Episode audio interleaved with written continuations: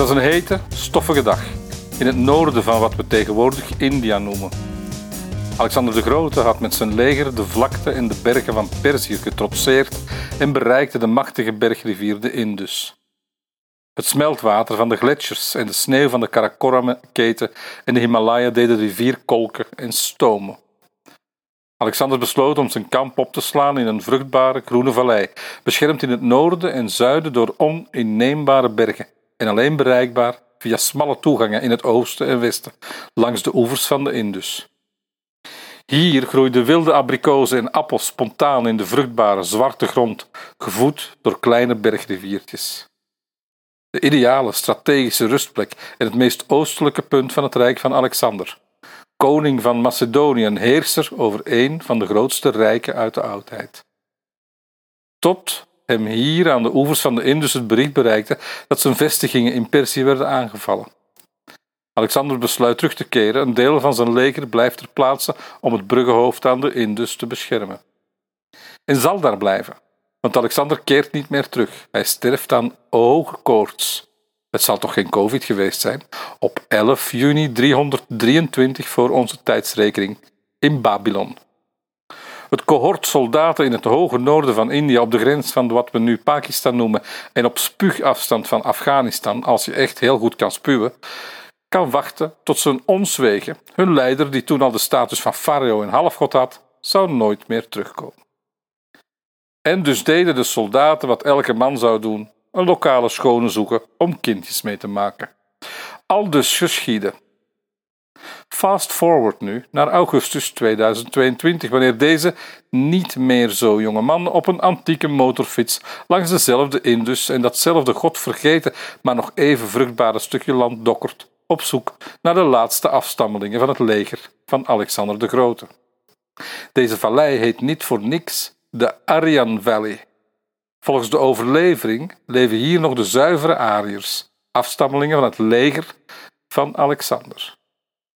Het is een aaneenschakeling van minuscule dorpjes, eerder gehuchten, comfortabel gelegen in de plooien van de Himalaya, met een microklimaat waardoor het weer, ondanks de hoogte van 3000 meter, de meeste tijd van het jaar mild is. Omdat deze dorpjes, Da en Hamu, zo dicht tegen de Pakistaanse grens liggen, heb je een speciale toestemming nodig om er naartoe te kunnen reizen. De hele streek wordt gecontroleerd door het leger en ik moet verschillende checkpoints passeren vooraleer ik de weg naar de verloren vallei van de Ariërs kan inslaan.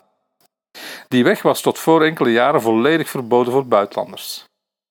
Volgens mijn Indiaanse vriend Rajiv betrapte het leger vroeger wel eens Duitse vrouwen die speciaal naar hier waren gereisd om zich een kind te laten maken door een Arische afstammeling van het leger van Alexander. Tot het leger, het Indische leger, dan ingreep, want loslopende geile Duitse vrouwen, dat is leuk in een seksfilm uit de jaren 70 in Tirol, maar dat kunnen de Indiërs natuurlijk niet hebben. Als ik in het geheugdje daar aankom, zie ik veel vruchtbare grond, maar bijzonder weinig vruchtbare vrouwen. De stam die hier woont heet de Brokpa en de vrouwen zijn gekend om hun bijzondere haartooi waar lokale bloemen in zijn verwerkt. Daar is een beetje uitgestorven. Er wonen nog maar 25 families, vertelt de jongen van een van de twee guesthouses me. De Brokpa-stam van Ariërs hebben zo hun eigen gewoonte en beleiden het boeddhisme doorspekt met nog wat animistisch vooroudersgeloof.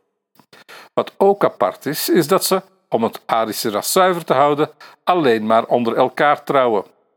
Dat geeft bijzondere resultaten, zoals u wel kan voorstellen. Ze zouden zomaar van koninklijke bloeden kunnen zijn, na al die jaren van inteelt. Bijzonder weinig ogen staan dus recht daarin daar.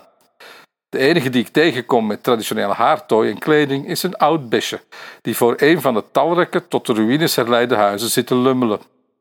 Ze ziet er totaal niet arisch uit.